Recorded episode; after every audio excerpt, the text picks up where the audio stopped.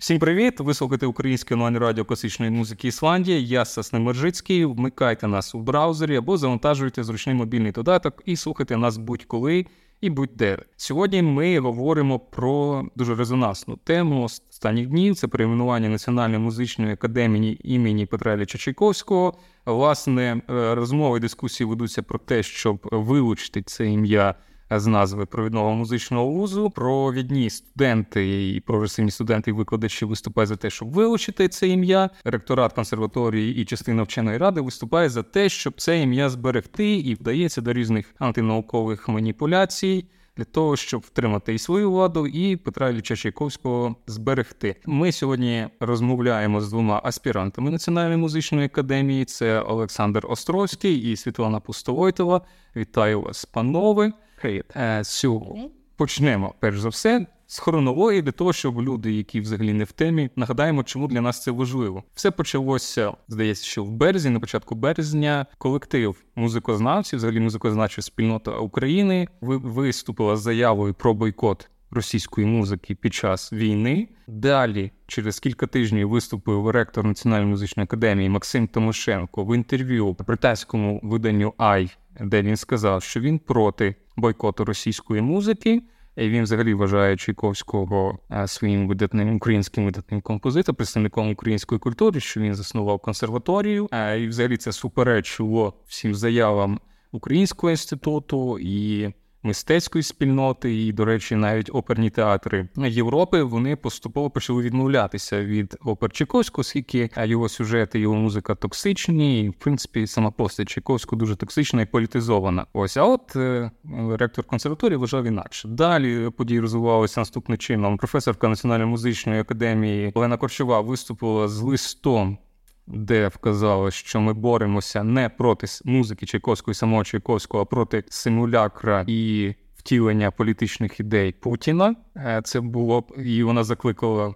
До дискусій про перейменування Національної музичної академії вчена рада, мабуть, не вчена рада, сказати правильно, а ректорат консерваторії, частина їхніх прибічників е, на закритому засіданні засіданні вирішили написати листа президенту і міністерству культури, де вони засвідчили, що просили залишити ім'я Чайковського в назві закладу, і написали, що, що не можна маніпулювати іменем Чайковського і називати його російським композитором. Щось було в такому дусі. Далі був лист студентів, які виступили проти цього перейменування. І, до речі, я думаю, що якраз Олександр і Світлана можуть щось прокоментувати з цього приводу. Ви були одні із авторів цього листа. Ну не, не прямо авторів, але підписантів точно, тому що автори все ж були студенти, бакалавранти в основному. Тобто це важливо зауважити, тому що ми все ж таки аспіранти, і ми вже випустилися із повного циклу бакалаврського і магістерського, а бакалаврантам, магістрантам ще вчитися і отримувати власне ось ці освітні ступені. Те, що це їхнє авторство, це важливо зазначити. Ми власне лише підписувалися. Світлана зачитувала цей лист від імені студентів на засіданні, яке відбулося, якщо не помиляюся, 21 е, червня.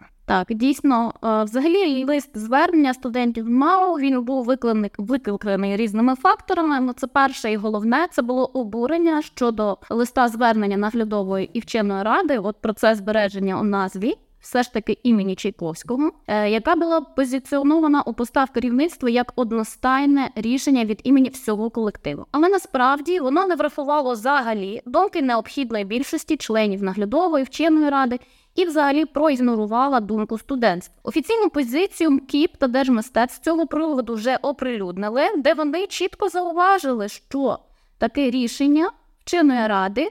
Про необхідність збереження або про закладу вищої освіти і є перевищенням повноважень самої вченої ради як колегіального органу управління, і водночас є порушенням процедурних норм, визначених законодавств. Другий момент е, Лист був спровокований відсутністю проведення необхідних процедур обговорення, залученням викладацько-професорського складу та студентства. І третій фактор це рішення про проведення відкритого обговорення з вечора на ранок наступного дня, який повністю унеможливлював фактичну підготовку учасників та залучення до подій журналістів висвітлення змісту в медіа, хоча офіційно процедури мають бути відкритими і оприлюдненими. А так тут можна зупинитися. Значить, був лист студентів. Він був дуже резонансним. Його розкупили дуже багато змі. Далі була реакція МКІПа, де зокрема було зазначено, що цей лист складений, начебто, вченою радою. Він був складений з порушеннями, з процедурними порушеннями, і там було чітко вказано, що з наглядової ради здається там 10 людей з. Одна людина тільки. А, одна, пардон, одна десяти одна. Одна людина з десяти з вченою радою там 23-40 осіб. менше половини.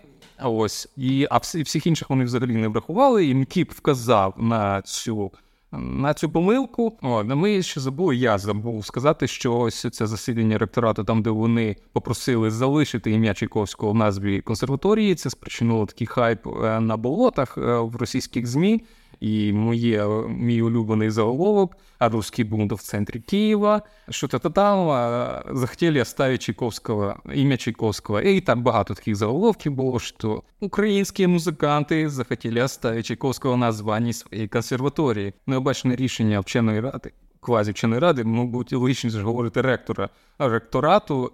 Воно спричинилося до того, що російська пропагандистська машина використала ось ці дії, виправлення, зокрема і війни в Україні, тому що все ж починалося для того, щоб очистити ну, Україну від націоналістів. А ось е, вчена рада наша показала, що в центрі Києва є русські, яких нужно спасати. Ось і власне реакція МКІП саме на ось цей факт, на те, що.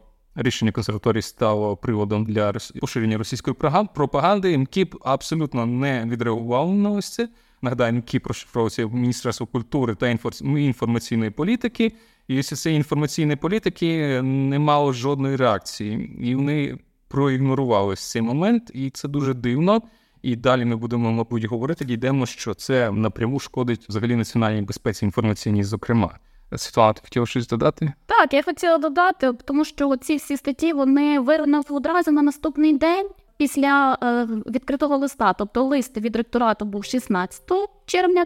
А всі ці чудові статті «Русский бунт в серці Києва. Або, наприклад, Київська консерваторія не буде убирати ім'я Чайковського із названня, або Київська консерваторія не откажеться від імені композитора Чайковського, з'явилась на наступний ранок 17 числа, і ми розуміємо, що, наприклад, така позиція і пропаганда про один народ формує уявлення про те, що, начебто, МАО чекає приход руського миру, а отже, завдає шкоди українській державі і суверенітету, і безпеці. І тим більшого удару по українському інформаційному фронту завдають заяви окремих членів вченої ради, зокрема Юрія Рибчинського, риторика якого повністю збігається із російською пропагандою. І це в той час, коли Верховна Рада. Рада ухвалює закон про заборону російської музики, а Україна вже четвертий місяць закликає світ бойкотувати російську культуру.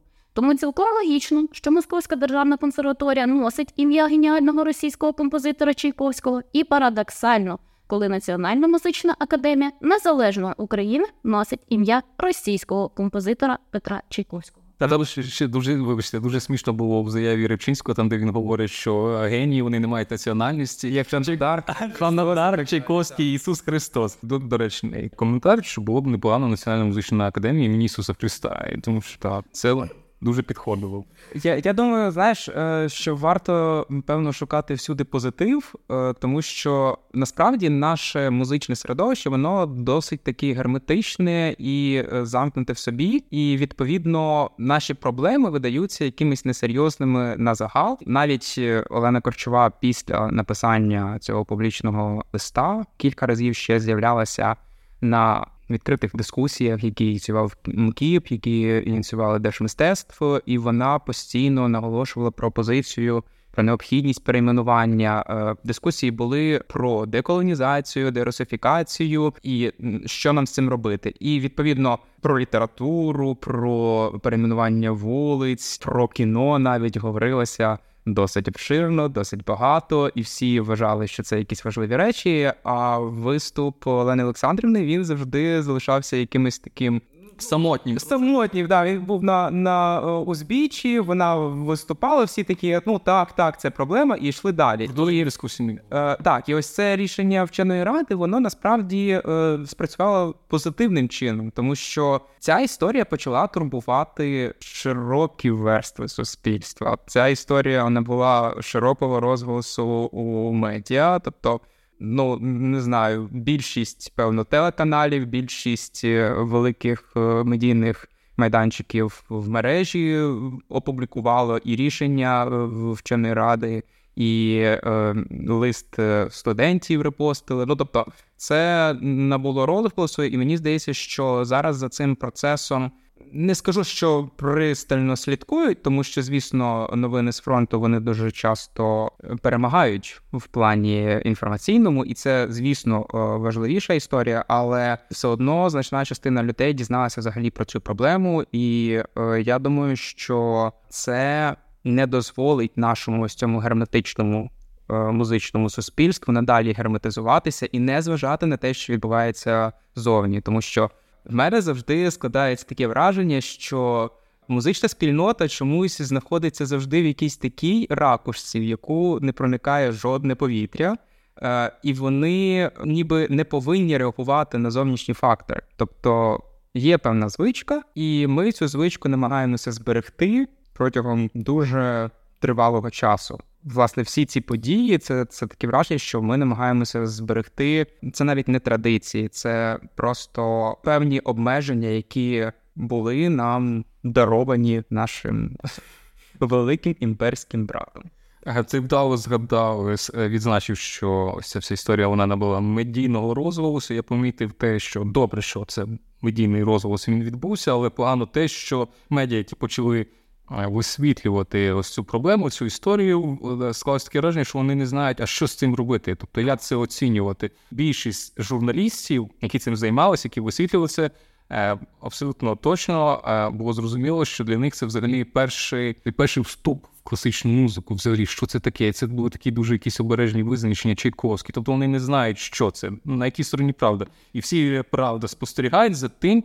А хто ж е, хто ж в цій ситуації правий? Тому що вони не можуть самостійно на основі свого, якогось інтелектуального базису прийняти якісь рішення. А ще є різні аргументи, які різні сторони висловлюють, і оскільки в журналістів, які не мають е, цього бекграунду, про який, який ти говориш, вони не можуть зорієнтуватися, а що ж саме є правда. Ось ця боротьба аргументів, яка відбувалася протягом цих двох тижнів, це е, яскравий приклад постправди, коли ми всі намагаємося гратися різними е, доказами, і, і ці докази, нібито для тих, хто в темі, вони виглядають ніби е, раціональність проти абсурду, але назовні це не виглядає так. Назовні це виглядає, ніби ну і ті мають якісь докази, і ті мають якісь докази, а де правда не зрозуміло. Ну тобто плутаються якісь емоційні е, маніпуляції з раціональними фактами. І тут ще проблема в тому, що музикознавство в принципі не приймалося якийсь такий пантеон важливих і серйозних наук. Е, в принципі, якщо всі ми знаємо і вчилися в школах в історії в курсу історії, музика була відсутня взагалі. То там не було ані композиторів, там не було музичних творів, там не було взагалі нічого. Ну і далі ми це бачимо то і музика взагалі була вилучена з, з історії, вона вилучена з якогось такого культурного обігу. Вона десь є, і нехай вона собі буде освіченість журналістів. Ну я працював в новинній журналістиці, і якщо, наприклад. Е, якщо ти йдеш на політичні новини, економічні новини, ти маєш здавати на на співбесіді якісь такі маленькі іспити. Ти повинен знати, хто у нас прем'єр-міністр, хто у нас там міністр економіки і таке інше. Ти повинен розбиратися е, в якихось е, дуже простій терміновій, щоб не заплутатися, коли ти пишеш новину. Якщо ти йдеш на якусь культурну журналістку, тебе цього ніхто не питає. Тому що, по-перше, культурної журналістики в принципі немає в великих ЗМІ. По-друге, типу, ну і так йде. Це входить е, в розділ шоу-бізнесу жовтих новин. От і тому е, українські журналісти підсвітили цю проблему, але висвітлити її е, повноцінно вони не змогли, тому що вони не знали, а що ж висвітлювати. Тому ось ця тема вона підвисла, всі немає. Да, да. От і люди почули, які аргументи, що що сказали журналісти майже у всіх сюжетах. Е, і те, що почули люди. Всі вхопилися за фразу Чайковський мав українське походження. Все інше люди не слухали в принципі, ну от взагалі. Ну це ж Гоголь. Гоголь теж ну Гоголь це ж це ж Чайковський тоді. Є комічна історія. Я е, ну, в перший місяць війни е, повномасштабний був себе в селі, і е, якось я сидів, пив чай, підходить е, бабуся моя, сідає коло мене і каже: А ти знав, що Чайковський українець? Я кажу, звідки ти таке прочитала? А вона каже: Ось я газету виписала, і там є стаття, де написано. Що Чайковський українець, ось і до речі, ми зараз до цього повернемося. І е, ця історія е, Чайковський український композитор і Козак Чайка, це все почалося Е, ну, якщо ми беремо цю фазу повномасштабної війни, і коли актуалізувалися всі дискурси про національність композиторів російських і українських, почала відстоювати якраз українськість Чайковського Оксана Линів, маючи багатотисячну аудиторію, вона методично кілька місяців транслювала ось цю штуку, що Чайковський нащадок козака Чайки, він видвине український композитор і так далі. І ми підходимо до такої теми, яку ми повинні дуже швидко пройти і закріпити. Міф, які сформувалися навколо Чайковського за останні три місяці, чи вони взагалі витримують якусь критику і взагалі е, підтвердження фактами. Значить, Чайковський український композитор. Дійсно. Панове аспіранти. Скажу, що дійсно серед прихильників збереження найменування нашого закладу наводяться такі аргументи, які пов'язані з українським корінням. По-перше, по-друге, це частий ужиток українського фольклору у творчості, і також третій фактор це належність до заснування академії та багато іншого. І у зв'язку з цим навіть висуваються такі дуже дещо смішні пропозиції поборотися за Чайковського та його українізувати, враховуючи світовий контекст, я думаю, що це виглядає недолуго і знову ж таки підкреслює це бажання бути причетним до великої російської культури, бути меншим малим братом, який хоч трошки, але має якусь приналежність до цієї культури. Але ж ми знаємо, що людина визначає її вибір, і всі знають, що Чайковський чітко говорив про свою національну приналежність, і вона чітко представлена у першоджерелах, де він каже, що він навіки останусь вірен Росії, я русський. Ну, дивіться, е, ну да, по-перше, тут вибір самого Петра Ілліча, по-друге, е, генеалогія його. Справді, прадід Чайковського був українцем. Правда, друг... Е, всі забувають, що був ще другий прадід. Другий прадід був французом. І всі забувають, як закінчив той прадід, який був українцем. Ну, він руси... русифікувався. Дід русифікувався. Дід, да, дід, дід русифікувався. Дід русифікувався, якимось чином став о, чиновником Російської імперії. Ось так само, як е, був е, французький прадід, був французький дід, який так само русифі... приїхав в Російську імперію викладати французьку мову, і так само русифікувався. Він, до речі, там поміняв ім'я і прізвище під російськ... на російський. Відповідно, е, росіянами були тато і мама Чайковського, і він взагалі народився в Воткінську. Це взагалі е, як це? Кол... Не Калмики. Я російській географії, сорі. Ну, тобто, от він ну, російський композитор. Так, там були українські десь коріння чи підкорінчики, але так само там є і французьке коріння. Якщо ми чому ми не можемо ставити знак рівності? Я вважаю, що в цю історію повинні вписатися французькі націоналісти. Я думаю, це повинні бути представники е, партії Марі Лепен. І от вони повинні зараз відстояти. Я вважаю, що повинен бути лист від французьких музикознавців, які заявляють, що Чайковський це французький композитор, тому що в нього е, був прадідом пан Асіє. Мсіє Асіє. І е, і це частина піковій дамі. Е, так. Боже, графиня згадуєш саме французьку оперу. Саме так. Ну тобто тут чогось не італійську. Тут, до речі, про тотальну італійське капричо та з використанням українських тем. Не, о, Боже, не, неаполітанська пісня. Неаполітанська пісня о, о, його дитяча п'єса. Так. Я вважаю, що е, потрібно розширити фронт е, боротьби за Чайковського, в якого повинні вступити Франція та Італія. І ми не повинні бути самотніми тут і все має за гамбурзьким рахунком пройти. Ось в колон будуть найсильніші аргументи. Росіяни тільки будуть дуже радіти, що їхня колонізаторська політика поширюється аж далеко на захід. А ми, до речі, прийшли, зачепили вже цю історію, що Чайковський український композитор або великий український діяч, тому що він використовує українські теми у своїх творах. Mm-hmm. У нас є малоросійська симфонія, а у нас є перший концерт, перший фортепіаний концерт. Е, ну, ще можна щось, мабуть. Черевічки, мазі... Так, та черевічки. Ну, ось ж все, дивіться, прадід українець. Він ж не приїжджав в село Францію. Ну, далеко було, правда, але приїжджав в село. І це не була частина Російської імперії на той момент. Франція. Ну так, да, в нього не було ново французької симфонії. Да. Ну, отже ж, ну. Ну, е, знаєш, мені здається, насправді, що е, говорити взагалі там український чи не український е, композитор Чайковський, перше, це вже стає якимось кліше. Ну тобто багато людей в це правда вірять. Вони спираються, вони хапаються.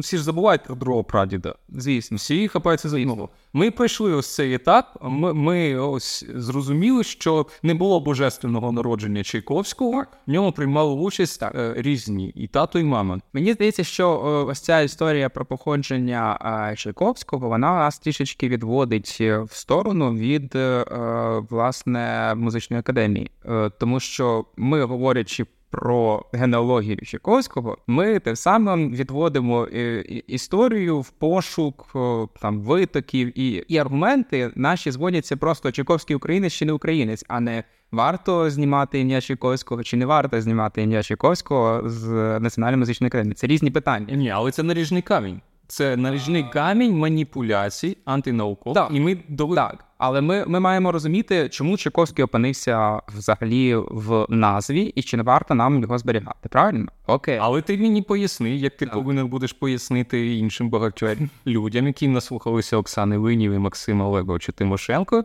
і всяких липових липових, я можу правильно сказати, е, докторів музикознавства Національної музичної академії, які вказують, що Чайковський це український композитор, тому що а в нього прадід українець, б він їв вареники в Україні в українському селі і використовував українські теми своїх симфоній. Ну про це багато хто говорив. Окей, я повторюся. Карл Шимановський. Е, де він народився? В Україні в Єлизаветграді, колишньому зараз Кропивницький. Так чи ми вважаємо його українським композитором? Ну досить багато він прожив в Україні, при тому він вважається суто польським композитором. Про українські теми Шопен використовував українські теми в е, своїй ранній творчості, тому що він приїжджав до своїх друзів. Це була Волинь але Волинь тоді була у складі Польщі, тому е, ну тобто він він вважав, що він пише все одну польську музику. Мазе е, Мазепа також з'являється у творчості ліста. Наприклад, знову ж таки, той самий ліст, коли концертував Україною, він робив обробки українських народних пісень, грав їх на біс і приймав овації. Відпочивав також тут, е, концертуючи, знайомлячись з людьми, ми маємо меморіальну дошку на контрактовій площі, що ліст бував тут. Бетховен писав е, на українські теми. Ну тобто, багато знаних європейських західноєвропейських композиторів писали на українські теми.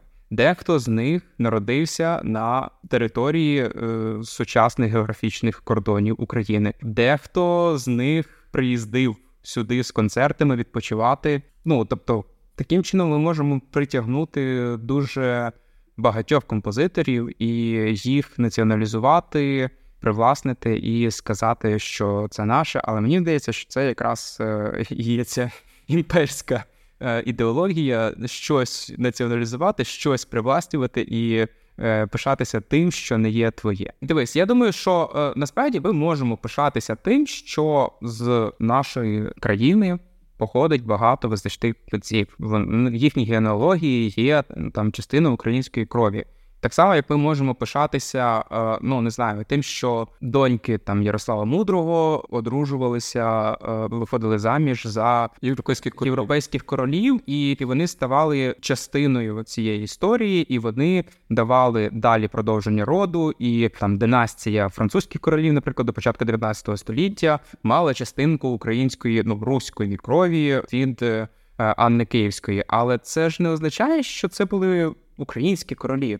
Ну, звичайно, це взагалі не може бути професійною аргументацією такого питання. Да? Ми ж все ж таки повертаємось до того, що якщо ми є професійними музикознавцями, ми повинні розумітись на тому, що є аргументами, а що є не аргументами. Так? І все ж таки, ще раз повернувшись до питання, ким себе саме вважав Чайковський, не можна не можна і не довго нав'язувати все ж таки покійного його національність. Він казав, я руський, і на цьому крапка.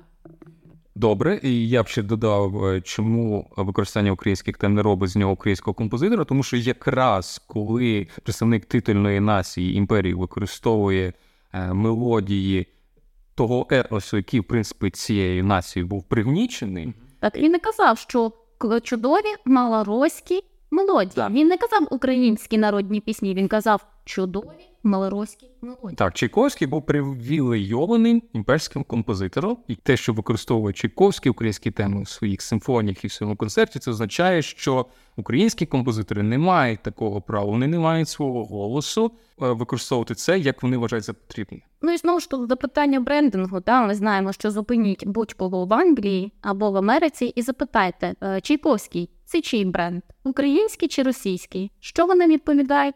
Звичайно, що російський. Поляки дзвонять і цікавляться, що за така дивна ситуація, звідки це Чайковський став українцем, і звідки цей бренд? І ми розуміємо, що дійсно ми хочемо стати і підтверджуємо знову ж таки свій статус колонізованої території, і е, через те, що ми підтримуємо і захищаємо у назві наявність великого російського композитора. Взагалі дуже дивно, що ж пройшла ця хвиля дерусифікації з перейменуванням Вову і з іншим. І в принципі там. Теж були різні думки стосовно того, що не чіпайте Пушкіна Булгакова, а он наш, вони всі наші. Але це якось пройшло більш-менш монолітно і без великих перекручень. Тобто всі зрозуміли, так, треба там ну, Пушкіна десь туди прибрати, і Лізавету вторую теж, uh-huh. перейменувати Льва Толстого. Це все було окей. Єдине, що в людей, це ж ми говорили про освічені журналістів і всього іншого людського залу, вони не вони не пов'язують е, ось це все, цю весь процес дерусифікації з класичною музикою. Тобто це взагалі щось окремо і все таке інше. А ще важливо, що Чайковський це не тільки музичний бренд Росії, а він ще й політичним брендом. Можна залазити дуже далеко всю історію. Можна згадати 1812 увертюра, де виконується російський гімн. Ну і що такого скаже, скажете ви, наші слухачі? А ви е, ось включіть.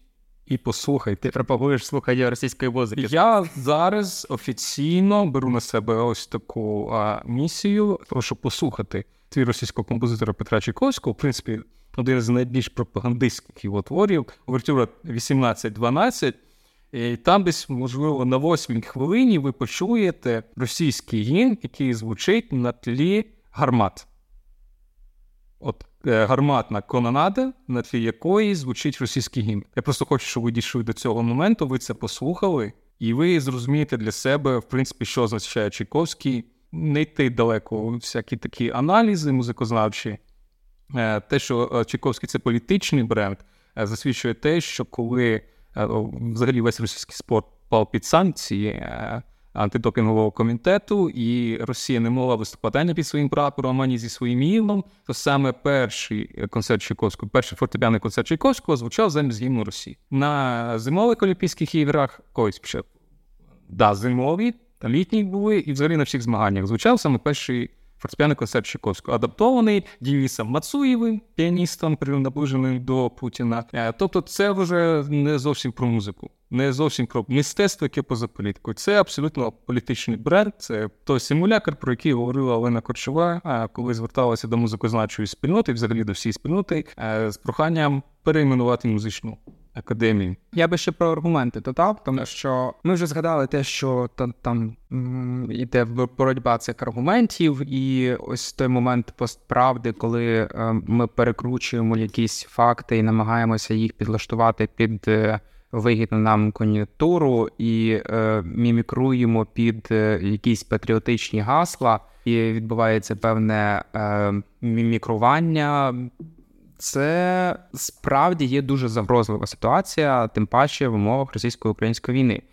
Мені на думку зараз приходять просто дві важливі е, речі. Перша річ це оновлений статут академії. Просто зазначу, що статут академії за всіма законами має е, змінюватися за поданням вченої ради про скликання трудових зборів конференції всього колективу. На цих трудових зборах має бути присутній викладацький склад у 75% з усіх присутніх, 15% мають бути делеговані студенти. І 10% інші працівники академії. Таким чином приймаються будь-які зміни до статуту. А статут це головний документ, яким керується академія. Так. Нинішня редакція статуту затверджена 2020 року і погоджена конференцією трудового колективу протоколом, е, засвідчена протоколом номер 2 від 14 квітня 2020 року. Просто давайте відновимо в пам'яті, що було 14 квітня 2020 Всі сиділи вдома на карантині. Яким чином треба було провести трудовий колектив, щоб всі одностайно проголосували за зміни до статуту? В WhatsApp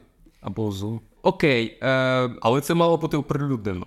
Ну, по-перше, я на той момент був студентом е, академії, і я не брав участі в голосуванні за делегатів, які би мали би представляти мою позицію е, в голосуванні. Студентська рада формально могла це робити. А студентська рада не могла це робити формально, тому що має бути е, голосування всіх студентів, які мають обирати делегатів які е, мають складати 15% від всіх е, присутніх на е, цій конференції. Я протоколу не знайшов. Я шукав його чесно на сайті. Я його не знайшов про зміну статуту, але на щастя там є статут, тому ми можемо з ним ознайомитися. Власне, що змінилося в цьому статуті в порівнянні з зі статутом, який був перед тим. По-моєму, це була редакція статуту 2016 року, якщо не помиляюсь. Насправді змін дуже мало. Основна зміна це дата заснування академії до 2020 року. У статуті статті було написано, що е, Національна музична академія України заснована на базі е, імператорського російського музичного товариства як консерваторія у 1913 році. Датою заснування вважався 1913 рік, і в принципі це окей, що воно засноване на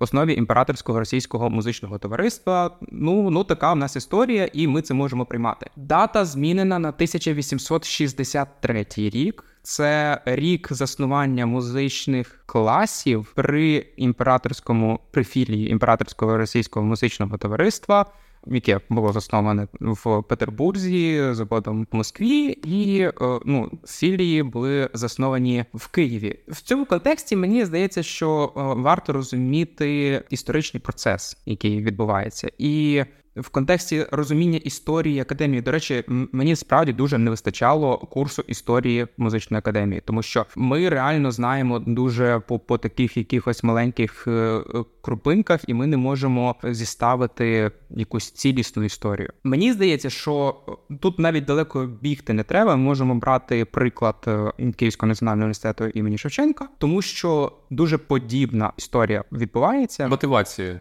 Мотивація створення, так, тому що е, університет, Київський національний університет нинішній, тоді імператорський університет імені святого, ні, навіть не імені. Імператорський університет Святого Володимира просто був заснований 1834 року. Чому? Тому що в 30-31 році відбувається польське повстання проти, ну тобто Польща, нинішня Польща, тоді також входила в склад Російської імперії. 30-31 рік це польське повстання проти Російської імперії. Відповідно, ті навчальні заклади, які були у Вільно, і е, ті, які були у Кременці, це була Волинська Волинський коледж, якщо не помиляюсь. А це були освітні заклади, які були розраховані на територію ось. Е, польську, яка належала Російській імперії, але ось цей націоналістичний рух він не задовольняв, звісно, імперію, і вони вирішили зробити університет в Києві. По-перше, ближче. По-друге, вони могли спускати ті е, ідеї, які були потрібні. Тобто, це був е, освітній заклад, який так був на території е, тодішньої Малоросії, який в принципі був заснований для того, щоб не дозволити е, ось ці польські е, національні вияви. Ну і це локалізація активної аудиторії студентства, яка в принципі так, була найбільш неблагонадійна, бунтівна, і вона могла... і розвиток, і розвиток освіти, зрозуміло, але освіти тої, яка нам потрібна. Ну і тримати просто при собі. Так, так.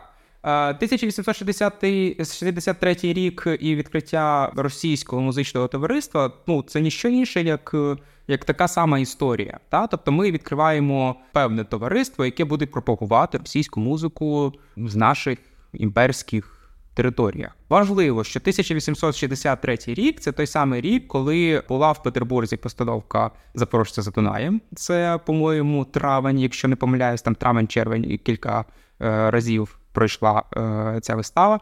30 липня виходить Валуївський циркуляр, який забороняє видавання освітньої літератури. Ну, загалом, це е, така перша ластівка заборони української мови, яка проявиться 1876-му Емським указом, де буде цілковита заборона української мови. І в цей же ж рік засновується е, імператорське російське музичне товариство у Києві. Ну тобто, це реально відверта пропаганда російської музики і російської культури, і не, не припущення якихось інших рухів. Чому 1863 рік і чим не влаштовував 1913 рік? Знову ж таки, Чайковський. Якщо ми говоримо про 1913 рік і будемо розказувати, що Чайковський стояв у витоків заснування академії, то це е, щонайменше е, асинхрон по хронології, тому що.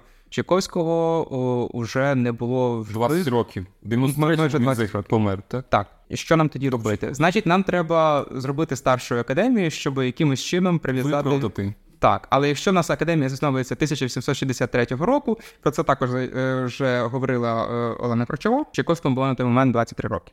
Ну, 23-річний е, студент він не може заснувати музичну академію. І ми знову ж таки повертаємося до конкретної теми: це підміна понять і це неправомірні дії, да? користуючись статутом і е, дозволом змінювати щось, трансформувати завдяки голосуванню вченої ради і. Е, наглядової ради можна перезатвердити статут. А отже, це дає можливість перезатвердити історію, фактаж. До чого ми повертаємося? Що виходить, що навіть от такі моменти, коли переглядаються дати, переносяться, перекручуються під необхідний контекст, визивають багато питань до керівництва. Особисто в мене викликає мене виникають питання саме до наукової частини ось цього питання і до науковців, які себе такими називають, які мають наукові ступені, і вони маніпулюючи фактами, вони фактично брешуть, е, те що ти говориш, підмінюють, роблять підміну понять.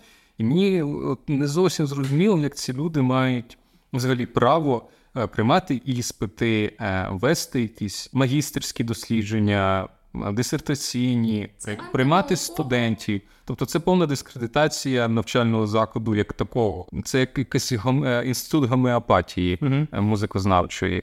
Ну, Особисто мені, як випускнику, це не дуже приємно, але окей. Вони спустили, тобто е, там е, заснування до 1863-го так. Чайковський студент. Так. Як вони виправдовують те, що Чайковський спричинився до заснування консерваторії, будучи студентом? Тобто, от що е, що Як? тому що насправді тому, що насправді всі ці розмови не спускаються до таких фактичних глибин. І всі ці запитання вони зупиняються десь на моменті порсання у фактах спорах, дебатах, на що в принципі і розраховує керівництво, тому що головна їх теза, що всі ці фактажі потрібно звати спеціальну історичну нараду, де фактично не музикознавці і не теоретики повинні всі питання розглядати. Підіймати трубчі Ковського, І справжні історики, і лише історичні А, справжні історики. Ось Дивіться, дивіться, да? це різниця між музичними істориками і справжніми істориками, тобто фактичні історики не справжні, так, так. але оминаємо це. І головна теза про те, що потрібно повторювати дебати, вводити на вищому історичному рівні, щоб всі фахівці були залучені до цієї ситуації. І оця теза вона в принципі забиває і не дає дійти до того, що на, насправді та факти підмінені, а король та голий Повертаємось до цього, що знову ж таки оце перетасування фактів, переговорення, безкінечні дебати вони не є на користь взагалі цієї позиції. Просто створення інформаційного шуму. Окей, я я просто ну, ну трішки поправлю. Все ж таки аргументують е, про е, дотичність Чайковського, що він один раз приїжджав в Київ, е, слухав концерт. Він же ж фінансував, я не пам'ятаю імені того студента. Так, так, він фінансував його навчання. Він сказав, що тут такий рівень виконання, що треба це училище переналаштовувати на консерваторію. І от ніби Таким чином він долучився до того, щоб е, Щоб його содержаність там вчився. Кожен раз повертаємось до того, що насправді рівень дебатів на рівні керівництва це е, війна цитат, війна фактів. І ми розуміємо, що ми просто погрязаємо. А нам взагалі це погрязання не потрібно. Нам потрібно вирішувати ситуацію, яка реально загрожує нашому інформаційному полю битви зараз. Я, я ще хочу сказати про наукові підміни і про справжніх істориків. Я ніколи цим не хизувався і ніколи цього не робив. Але ж цей час. Да, прийшов, прийшов цей час, потрібно діставати мій диплом історика і говорити, що ось я я теж історик, тому я маю право вам розповідати певні фактажі. Ну, це це насправді дико, і я, я, звісно, іронізую в цьому плані, але певні речі є, які є неприпустимими говорити в публічний простір. Щонайменше те, що ми бачили на цій відкритій дискусії, назвемо її так, виступ е, завідуючої кафедри е, української музики, наголошу е, історії української музики, так. Якось так вона називається. Так, так Мар'яни Давидівни Копиці. Він ну мене я я б сказав, змотивував і, можливо, навіть обурив, тому що вона в цьому виступі е, якраз наголошує на тому, що вона е, акцентує на фактах і говорить про рік, коли присвоєно ім'я.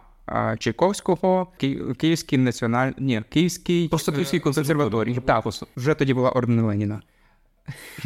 От, А московська двічі.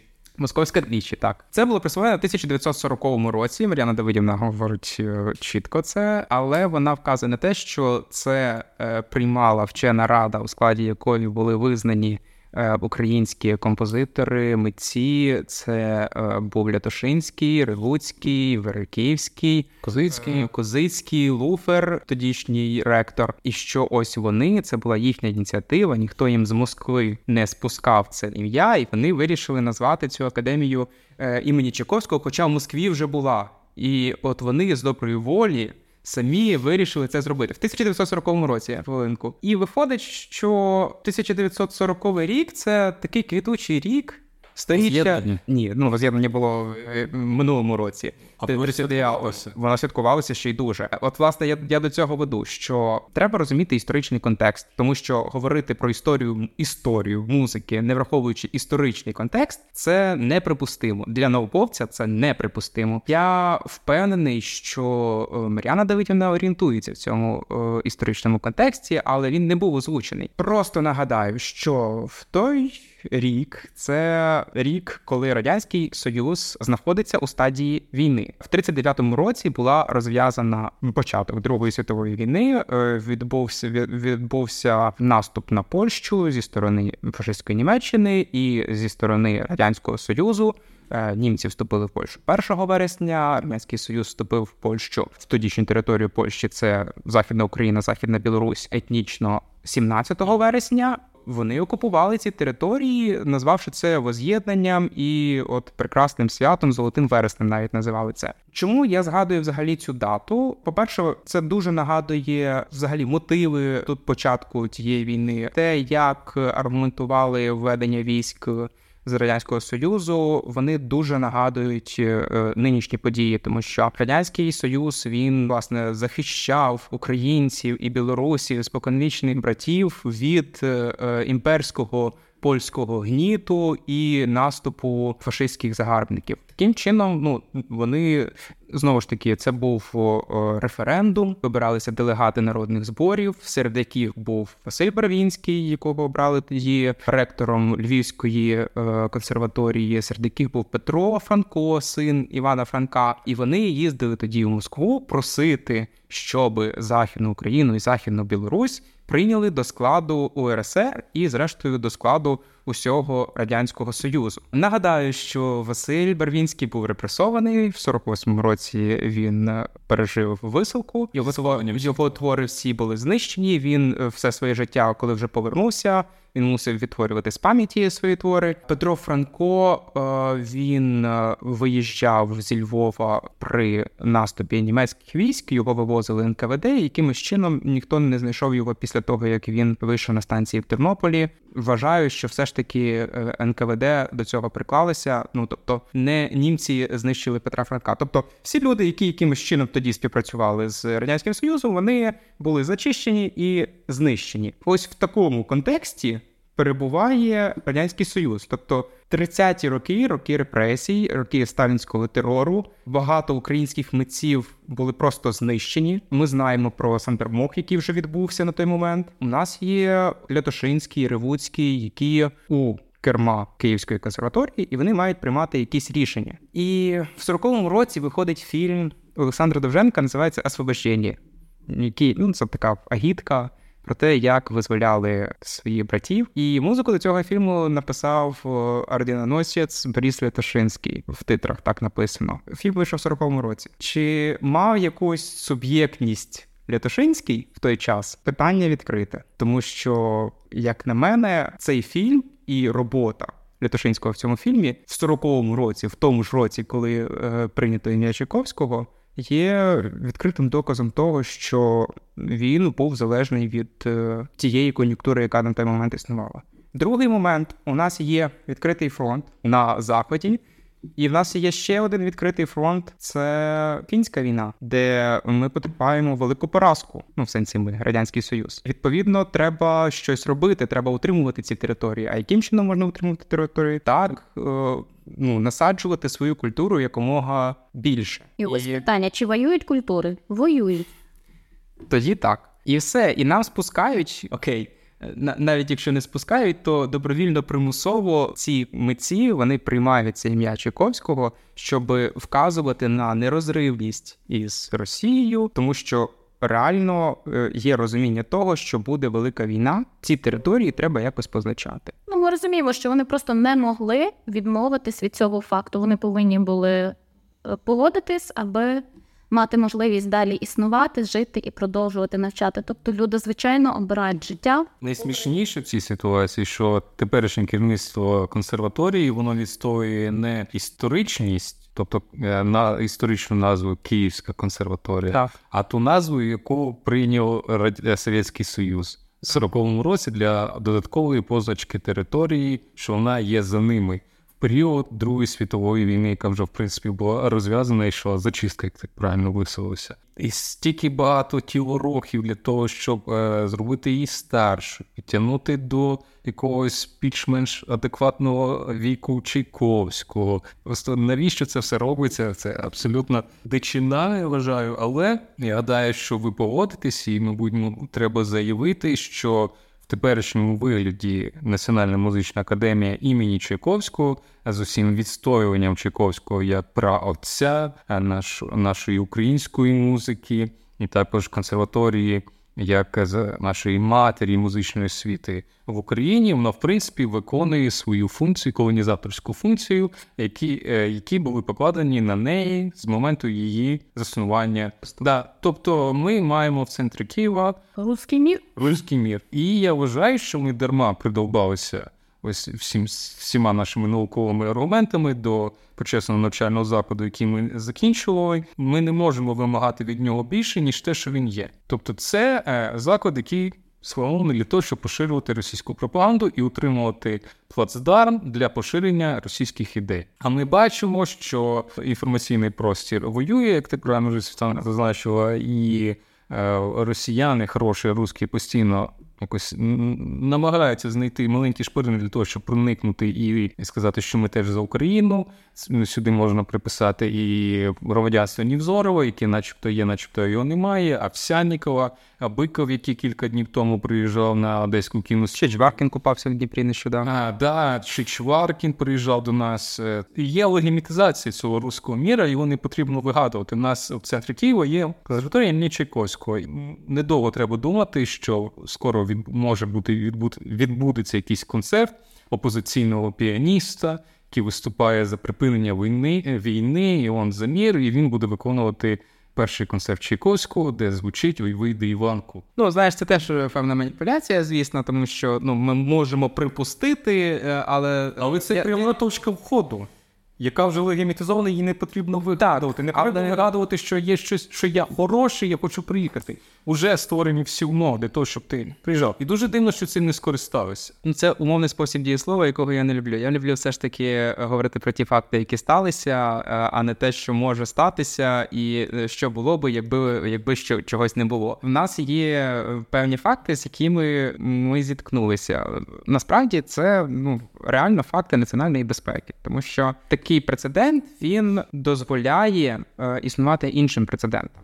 Ось що важливо. Е, прецедент Київської академії він в принципі легітимізує навіть не вхід е, якихось е, там хороших русських музикантів, які е, будуть виконувати Чайковського. Він легітимізує, наприклад. Е, Дніпровську чи Дніпропетровську навіть е, музичну академію, яка досі імені Глінки, і яка буде залишатися, поки буде е, імені Чайковського, тому що ну це як флагман, який показує на що на що рівнятися. Так само не буде взагалі починатися жодна дискусія в Одеській консерваторії. У нас ще існує Донецька консерваторія. Давайте не будемо про неї також забувати. Вона імені Прокоф'єва, і там також з цим треба е, щось робити. І загалом ці всі маркери, якщо ми вже погодилися, що е, вулиці вони є маркерами російської культури, цього російського руського міра, який позначає як е, песик е, свою територію.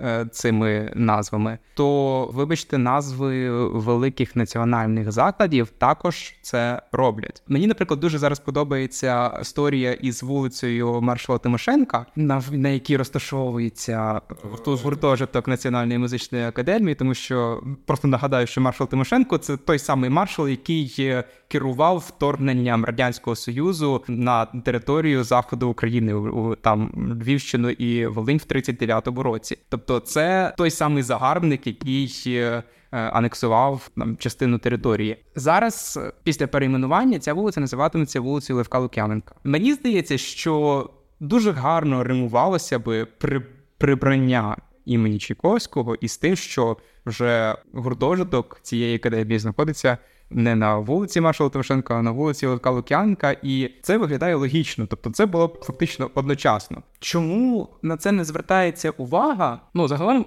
е, Кіп нам дало ґрунтовне пояснення. Так, і... звичайно. Так. Я якраз таки хотіла mm-hmm. два слова сказати про це. А перед цим я ще додам о, від себе. Ну коли я чую про те, що не треба перейменування.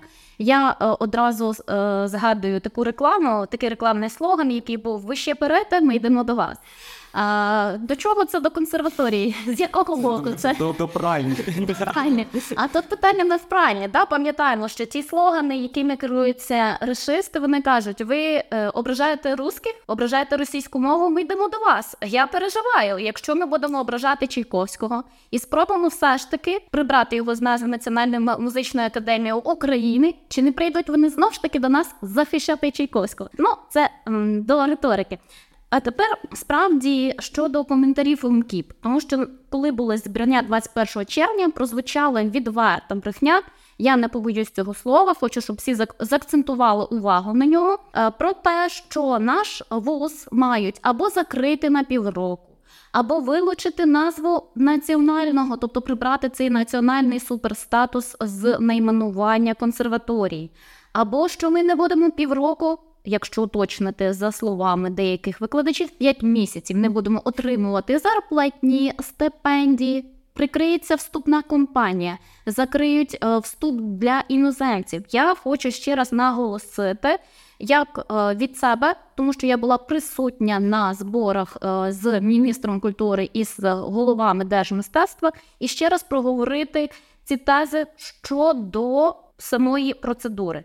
Єдині витрати, на яких наголошували всі і казали, що давайте донатити. Ви готові донатити на те, щоб перейменовувати консерваторію? Я б здонатив. А я теж підняла руку, не повірите, хлопці. Я готова віддати свою стипендію. Але нам КІП е, запевняє, що єдині витрати, аспірантську, до речі, єдині витрати часові, і це за витратами місяць-півтора. Тобто платить за це величезні гроші, не треба навіть стипендію спірацьку віддавати. Це безкоштовна, ще раз увага, безкоштовна процедура. Перейменування закладу ніяк не впливає на обсяги фінансування, ні на оплату працівників, ні на виплати стипендій. Стосовно можливої втрати звання національної, ще раз наголошую, зняття звання Чайковського ніяк не пов'язано з званням Національної академії.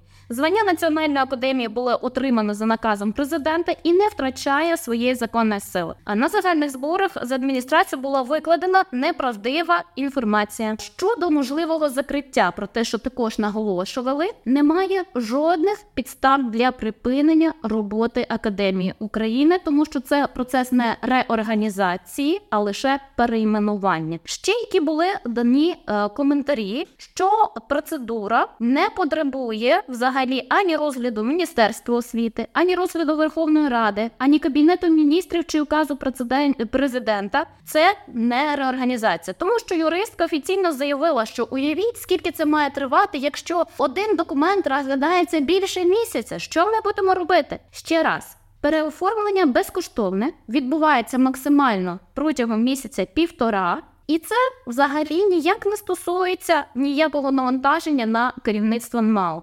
Дійсно, потрібно провести конференцію трудового колективу, і керівник закладу має подати на державну реєстрацію рішення, яке бу- буде ухвалене після конференції, на держреєстрацію, яке займає до 10 робочих днів. А потім вже починається процедура переоформлення ліцензії, сертифікатів про акредитацію і внутрішніх документів.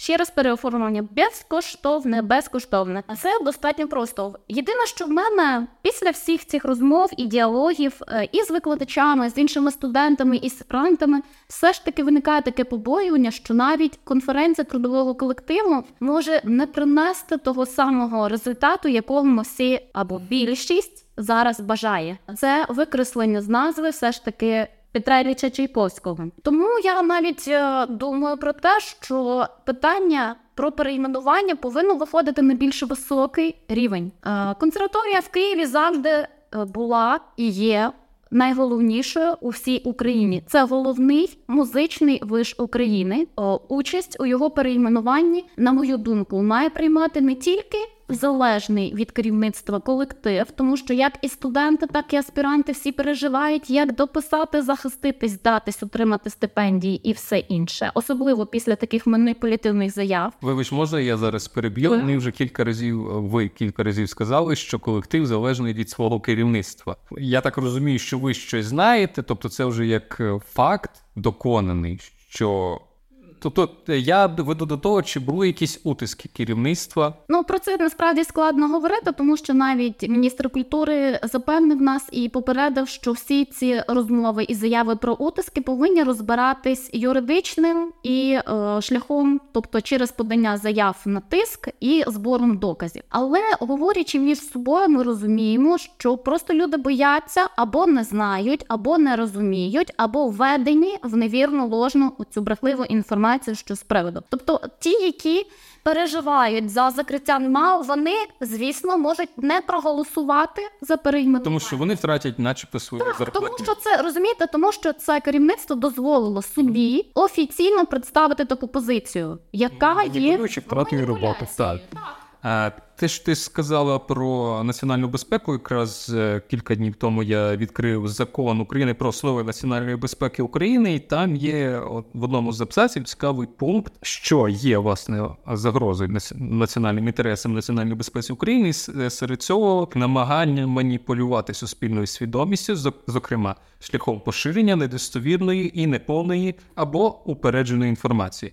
Ось вам, будь ласка, історичні маніпуляції, що Чайковський українець, Чайковський засновник консерваторії, е, шляхом поширення недостовірної неповної, е, якщо знімуть ім'я Чайковського. юридичні маніпуляції, так е, звичайно. зві- не буде зарплатні, у вас не буде стипендій, і взагалі можуть взагалі все це закрити. Тобто формально, згідно з законом України, питання перейменування НМАУ, в принципі, це є питанням національної безпеки України. Е, Ви вже згадали про те, що е, буде збори трудового колективу. Е, Чи є вже якась дата визначена, коли це відбудеться? Е, Дати визначеної немає. Є анонс того, що вони відбудуться. Це насправді плюс е, великий, тому що що на що до офіційно щонайменше так, це це є є процес, є розуміння того, як він має відбуватися, е, розуміння у всіх, причому у всіх сторін. Є сподівання, що цей процес відбудеться. І Інше питання: якщо ми все говоримо е, про перейменування як про питання національної безпеки, то чи Е, уповноважений взагалі просто колектив е, закладу, викладачі, студенти чи уповноважені вони вирішувати питання національної безпеки. Я розумію, звісно, що нам треба е, пройти певний шлях доказів, підтверджень і не знаю різних дискусій, чи чи це справді питання національної безпеки. Ну от, от та чи. Чи чи справді ми бачимо те, що бачимо?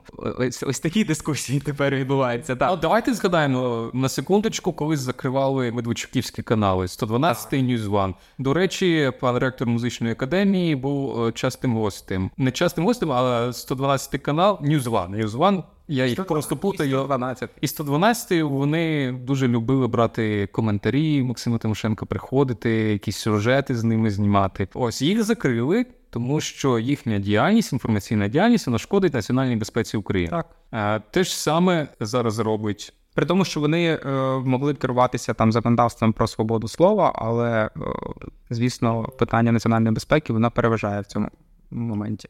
Так і тут таке ж питання, да, знову ж таки, до питання контексту. Ми ж розуміємо, що зараз є детективні бойові дії. Я особисто не можу дивитись людям, які втратили своїх близьких або втратили свою домівку е, в очі, і казати: ви знаєте, от я аспірантка Національної музичної академії України імені Чайковського, і я підтримую цей бренд, тому що це велика руська культура.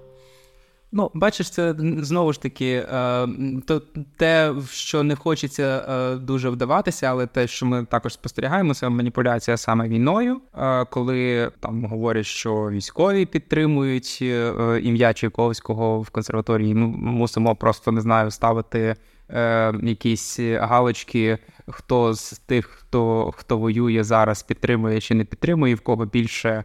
Е, військових, які е, підтримують ту чи іншу позицію. Загалом, ну питання е, питанням війни прикриватися це не є добре. Взагалі, вибачте, я перебуваю, неважливо, ви ви солдат, ви сержант або ви генерал. Якщо у вас немає відповідних компетенцій вирішувати музикознавчі питання ви не можете маніпулювати своїми досягненнями. Якщо ви герой війни, ви герой війни. Ви можете, ви маєте, звісно, право висловлювати свою думку, але приходити, як деякі ми бачили на ось на зустрічі викладачів на силові елементи, які маніпулюють тим, що а ось я бачив те, чого не бачили ви. Я тримав у руках автомат. Це взагалі дискредитація збройних сил України, і це просто дуже непорядна поведінка.